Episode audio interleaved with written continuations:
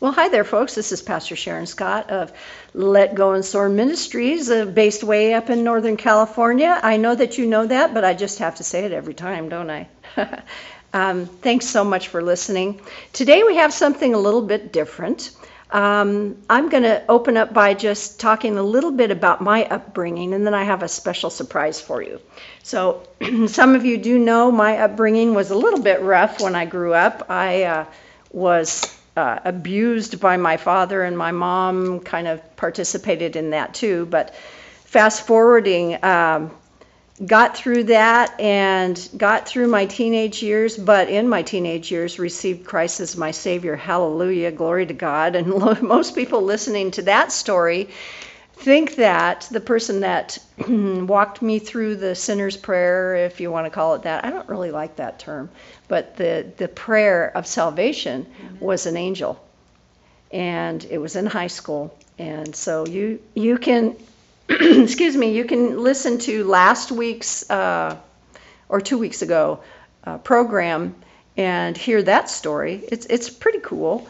Um, so got through that, went to college, uh, learned what they could teach me, and then became a printer, yada yada. Got married, had three kids, um, moved on past that. And looking back now, what I realize is that I was incredibly, richly, and exceedingly blessed by Father God. Um, I didn't even see that. I really didn't. Uh, it's so easy to focus on the negative in our lives, and and what I uh, what I live for now is pulling the gold out of people. And I look back now and see that that's what God was doing for me. Um, I didn't even ask him; he just kind of did it, which is so cool. So I want to introduce you to somebody today. Uh, she and I are the same age. Uh, we live in the same country, but her beginning was very, very different from mine. Uh, however, our outcome, the outcome of our lives, who we are and whose we are, are pretty much the same. I want to welcome you, Okia Kim, to my little broadcast. God bless you and thank you for uh, agreeing to do this interview. Uh, you are just an amazing, godly blessing in my life, and I love you.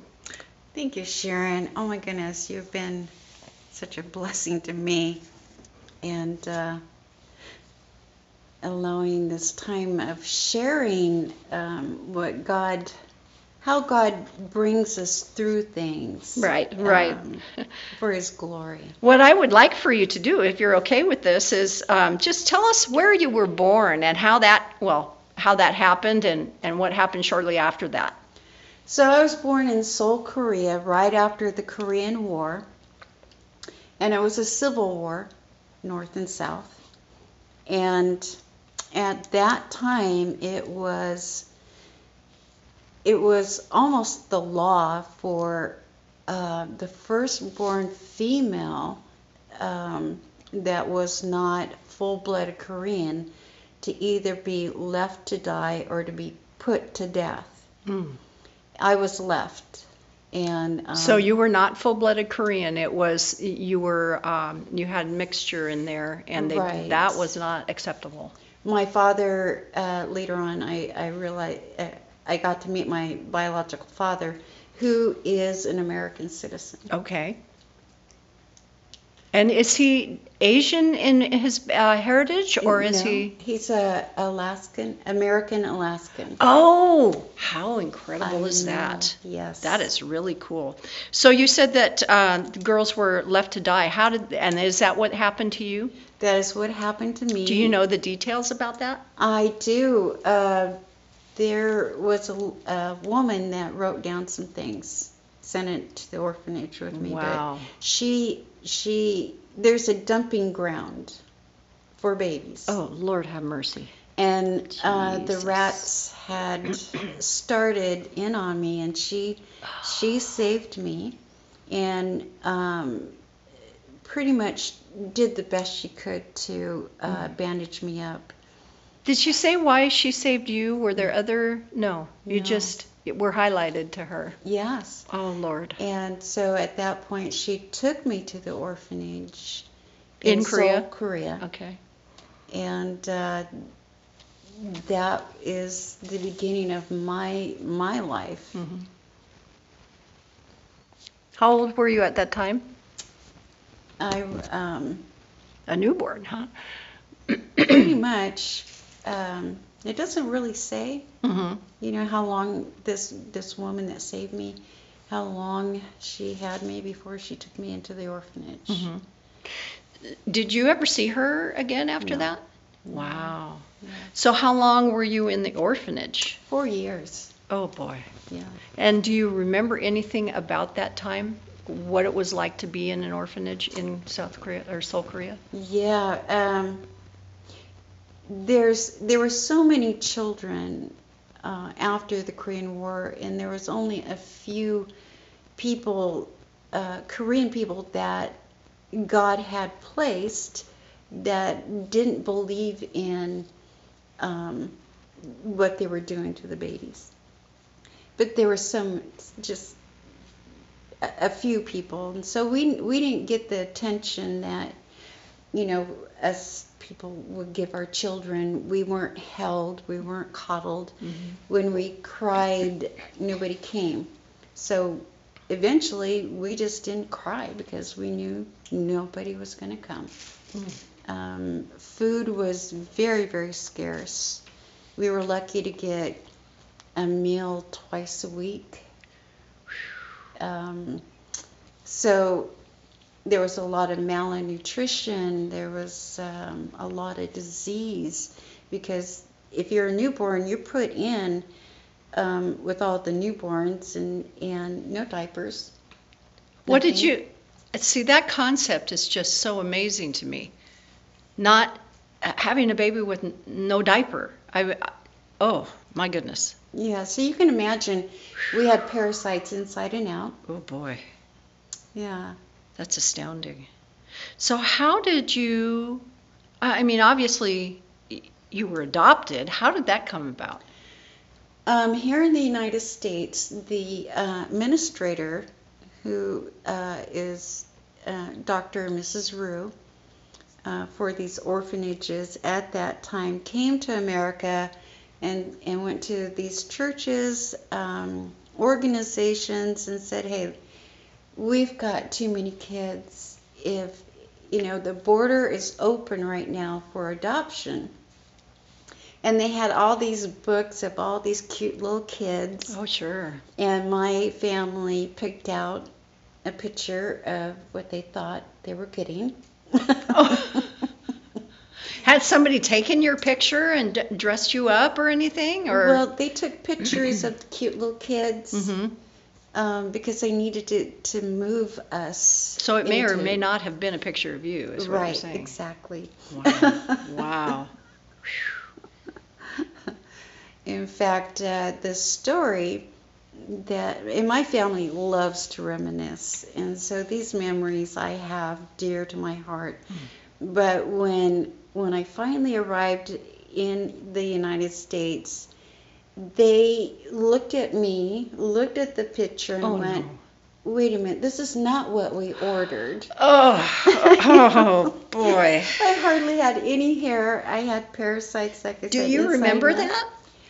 Um, I remember the stories that they told Okay, me of okay. how they looked at me the very first time and went, "Well, well, this is really." And I know we can't send her back. Oh my goodness.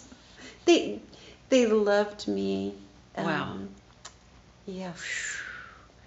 So they didn't put you out on the street. They kept No, you. they and, kept and, me. And, and so did you stay in the same home throughout your childhood I and, did. and uh, formative years going into high school and so forth? I did. You did. So at what time uh, in your journey did you, you had t- mentioned to me earlier, and I'm kind of cheating a little bit, but I remember you saying uh, just a moment ago that you didn't, you weren't hugged, you weren't um, given any form of affection when you were in the orphanage.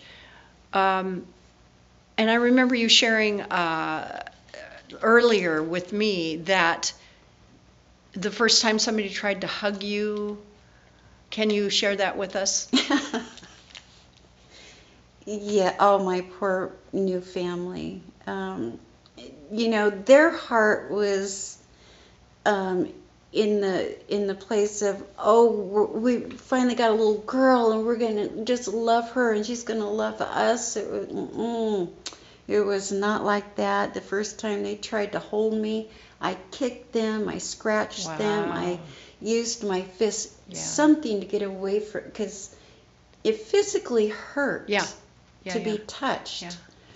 And so at that point, they, I know I scared them because they kind of put me down and did this tolerant love because their dreams had been shattered Mm. all of a sudden. So, um, yeah, that's. that's So how uh, how did you learn eventually? And maybe you can't answer this question, but it's just kind of interesting to me. How did you? Because you are one of the most loving people I have ever met in my life. When did you come to the point of recognizing love?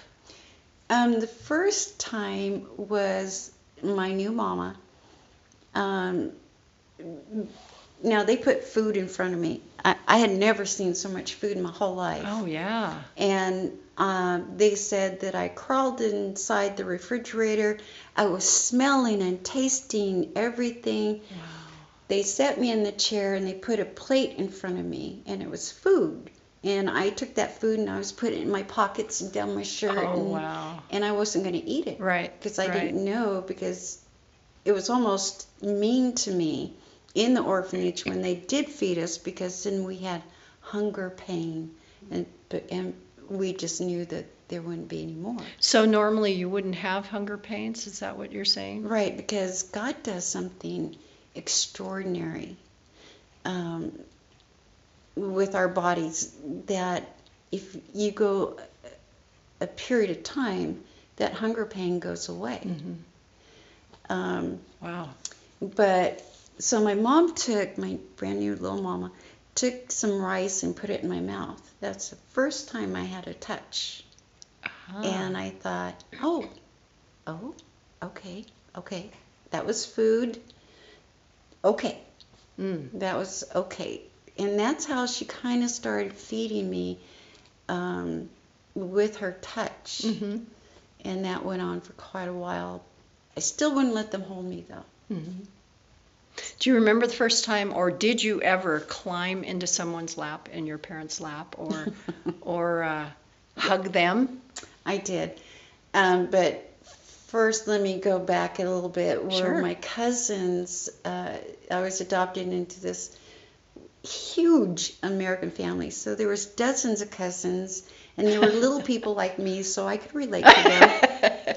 But we were playing on a fence, and they had gotten stickers, and immediately they went to their moms. hmm And their and I was watching, and their moms were picking out stickers. hmm And- You mean stickers, not like the decals that we stick on our notebooks. You're No, talking stickers about in your hand. uh, from from the ground and plants and so forth. No, from the fence, the the wooden fence. Oh, um, splinters. Splinters. Yes, Thank you. yeah. Thank you. So I decided to do that. I went and I rubbed my hand on that wooden Oh. fence. I know, silly little me. And I got it a sliver, a splinter, Ooh. and yeah, ouch. And I so I ran to my new mama, and and she took my hand, and I I kind of resisted, but she took it and she got that splinter out. Then she kissed it, Oh my goodness. Oh. and and I thought, okay, step two. yeah. Um, all right, this is not okay, but there was a language barrier. hmm So Oh, she couldn't. see, I didn't even ask that question. Right. I didn't know English. I didn't know Korean. Oh my goodness. Um, so everything was kind of like sign, sign language. Jeez. Wow. Um, so it seems like maybe you were experiencing some love, but you just didn't know what it was. didn't know. Mm-mm. And how long did it take you to begin to speak English to where you could communicate, do you think? Um, probably till I was I was probably nine. Right. Um, because of my little cousins. Bless their hearts. teaching me how not to sound like an Asian. oh my goodness. and because my American family wanted me to become an, a naturalized citizen. Right. And in that, you have to learn how to read and speak and write, be able to communicate in English. So were you past the first five years of your life then when you began to learn English? Probably. It it didn't actually. I don't know. Um, I didn't think it took that long. the reason I ask is it's a lot easier to learn a language. I was a linguistics major. Um, it's a lot. It, kids are sponges.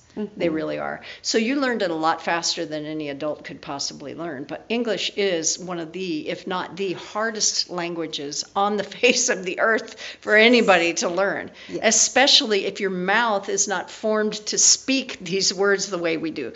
Um, it, it's just hard. So. I, I chuckle at what you said about your cousins saying, no, don't say, because to an, um, an Asian mouth, L's and R's are just just about impossible in the very beginning.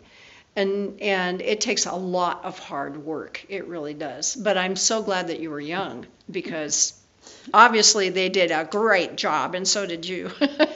Yes. Thank So-. I asked you before about. Um, well, no, I don't think I did. I, I was I was going to, but I kind of held off a little bit. Learning to recognize love um, and get comfortable with it. It sounds like you were on the journey to that. Yes, I was on the journey. Now, um, my new dad, his his mother lived uh, with us. Um, huge. She was five feet tall, five feet wide, German woman. Whoa! And she had this rocking chair that she would rock, and it had this little squeak to it. And she just she was so against them bringing um, someone into their home that was a different Wow. color, nationality. She did not believe in adoption. She would push me away. She would kick me away. She would not allow me to get close to her at all. uh-huh. Which, at that point, I was used to being, Yeah. you know, all of that. There was And nothing odd about that to you. It wasn't Right. right. I just kept coming back for more. wow. Um, and and then one day, I was just standing there looking at her, and I just I saw this change. She just kind of sat back, took a deep breath, opened up her arms, bent down, picked me up, and set her set me on her lap. Oh wow. And it was like this. Oh, she was just so comfy. Did you know what to do? I mean, No, it, I just was sat there. yeah. but you didn't feel threatened or anything, obviously, because you stayed there. Right. Well, I didn't know if you, you kind of expect them to bump you off or Sure. you know pick you up and put you down again. But I stayed for as long as possible because that was another feeling Right. of comfort. Right. Oh, Yeah. wow. What a godsend. It sounds to me like it was as healing for her as it was for you, I hope so. you know. So, jumping a little bit ahead, um, in the journey to wholeness from the point where you couldn't even cry, do you remember the first time that you ever cried? You may not. I just Um, kind of. I do. You do? Yes. Um, You don't have to tell us what it was about, but I just was wondering the experience. Did you know what was happening? I mean, um, when I had my first daughter. wow. Yes. And um, just looking at her and realizing um, this is a part of me. Yeah. I, I don't know what to do with it. Yeah. So here, mom. Wow. I automatically assumed it was going to be when you were an older child. yes. So that was later. Yes. Whoa. That's stunning. That's stunning. And now tears come very easily to you. I know that they do. yes. Thank you, Jesus. so, speaking of Jesus, uh, so you're on a journey to wholeness, obviously, and, and I'm sure that it, well, you know, really, to be fair, wholeness is something that I equivalent. Uh, what, what's the right word? I I. Uh, I equal to sanctification. It's a lifelong process. Oh, you know, we're not whole until we go home, right? Amen. You, So, uh, so asking you about your journey to wholeness is really not a fair question, but um, I would love to know about if you are conscious of the very first time you ever found out about Jesus, you met him, your experience, when he was a person to you, when you received him. Can you? What can you tell us about that? I, I was older, um, and I and I had experienced um, rejection, Mm. and I was used to rejection. But after you f- realize what love is a little bit, Mhm. even though it's distorted in some areas, you you want more Mhm. of that feeling. But I had been um, rejected, um, and uh, um, I got to a place in my life where I didn't want to live anymore. I, w- I just gave up on life. I gave up on everything. And I had it to where I was going to take my little girl with me. Wow. And um, so I was out at the lake Cooper's Gulch here in Trinity County, and I, I put my daughter down and I went outside and I said, If you are real, Mm. God, if you're real, you got to show me. Mm. That's when he revealed himself to me. That's the that's the challenge he never fails to meet. Amen. Yeah. um, and he and he came as a friend, Mm. not as a father, Mhm.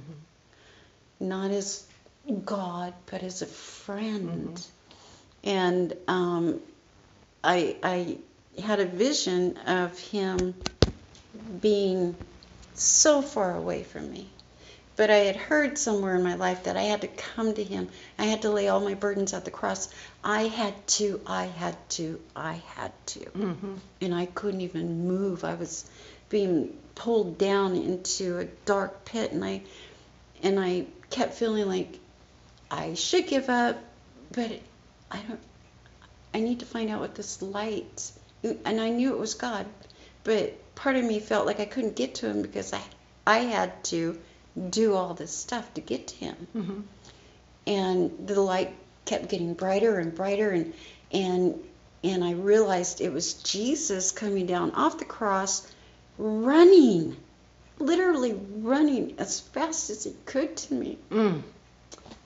Boy. and um, he picked me up and I became this little child and he just held me and that was the very first time that I felt complete love Mhm.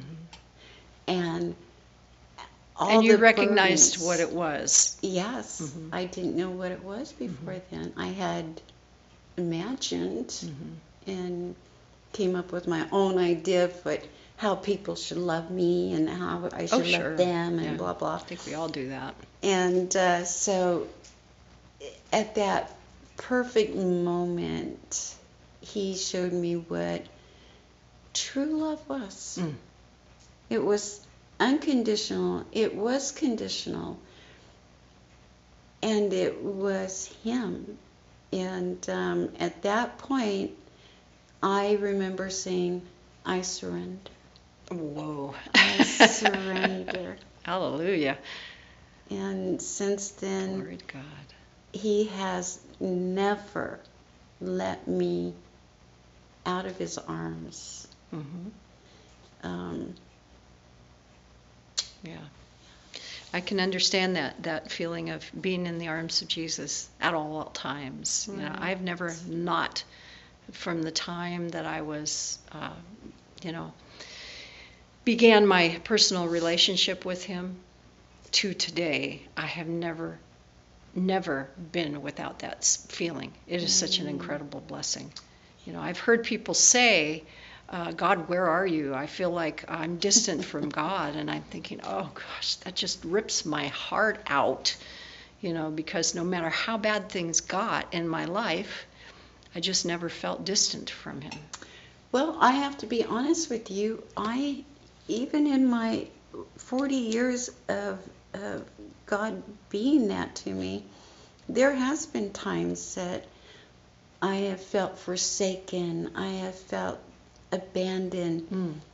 The truth now, Mhm. the truth, which always sets us free, the truth is God says, I will never leave you Yes. or forsake you. Right. And in those moments, I've I've had to literally say, when my when my mind just gets boggled and I feel, you know, all sorts of things, I choose you. I choose you, Lord Jesus. I Mhm. choose to believe that hmm you still got me. Exactly. You know. Yeah, I have. We were in a, a meeting somewhere, and uh, the facility, the speaker said, "Find out what your nickname is um, from God." And I knew what mine was. Mine's always been Little One. Oh. And there's been times when I have felt um, distant from God. But remember, I said I never felt Him uh, separated separated from me. But I have heard His voice saying, "Little one, turn around," and I don't, and I don't, and I don't, and that's when I feel that that dis, you know the little bit of separate not separation distance and and like oh, where are you? You know that kind of thing. But then when i do turn around i can feel holy spirit going finally. Now can we get back to what we were doing? You know that kind of thing. So i totally get you. I totally so how are you um, how are you i know you're in ministry can and we have just a few more minutes it may be that i'm going to have to call you back but That's i think i probably will but real briefly um, when did you feel called into ministry and what does that look like now I, I can't even tell you when when God actually called and I and I answered. It, he just it, his word says, "I go when I prepare a place for you, and where I am, there you're going to be also." mm-hmm. That's where I'm at. right isn't Very it short and interesting sweet. how i know people who say I got my, or, or even when they know their salvation date, they know where they were. I know where I was Mhm. and so forth, and basically what time it was, but, but they know the date, you know, and I'm just like, whoa, that's not me. But if you know me well, you know I don't even remember what I had for breakfast this morning. So anyway, um, it's it's the kind of situation where I believe if we are obedient and if we love God and we receive His love, we grow into our calling, Hmm. many of us. I grew into my calling. I didn't have, I didn't hear the phone ring and hear Holy Spirit saying, uh, This is God. We've decided that you're going to do this. You know, I just, I had to do it. I felt compelled to get into full time ministry. Hmm. And, and, again, this is my life calling. People, if they follow their passion, which obviously you have, and we're going to have to talk about that later. I love what you do, Okia, and I'm not going to spoil it by telling people what that is. But I do want you to come back, if you don't mind, and let's let's explore what you do and talk a little bit more about how you've changed the world with your ministry, and you have, and just as I have, and just as other people who walk in obedience to the Lord. we all change the world. There's no question about it. Some of us change it for the better, and some of us change it for the worse. But you have definitely made a huge positive impact in the world, uh, and are still doing that. I love it. Um, it's exciting what you do, and so you guys are just going to have to wait a while to find out what that is. Uh, maybe in a couple weeks. I speak every other week. Pastor Walt speaks uh, in between, and. Uh, so, okay, I just want to thank you so much again. I love you. I just want to ask God's blessing upon you. Uh, your you. Um, I know that you've you've struggled with uh, the effects that your childhood has brought upon you. So I just pray health over your body, mind, and spirit. And Lord, I just ask, ask a special blessing upon my sister. She has been such a blessing to all who have met her today, Lord, and just kiss her in a special way today. In Jesus' name I pray. Amen. Mm. And so thank you again, folks, for listening. God bless you. Come back again next week. Bye bye now. There you go.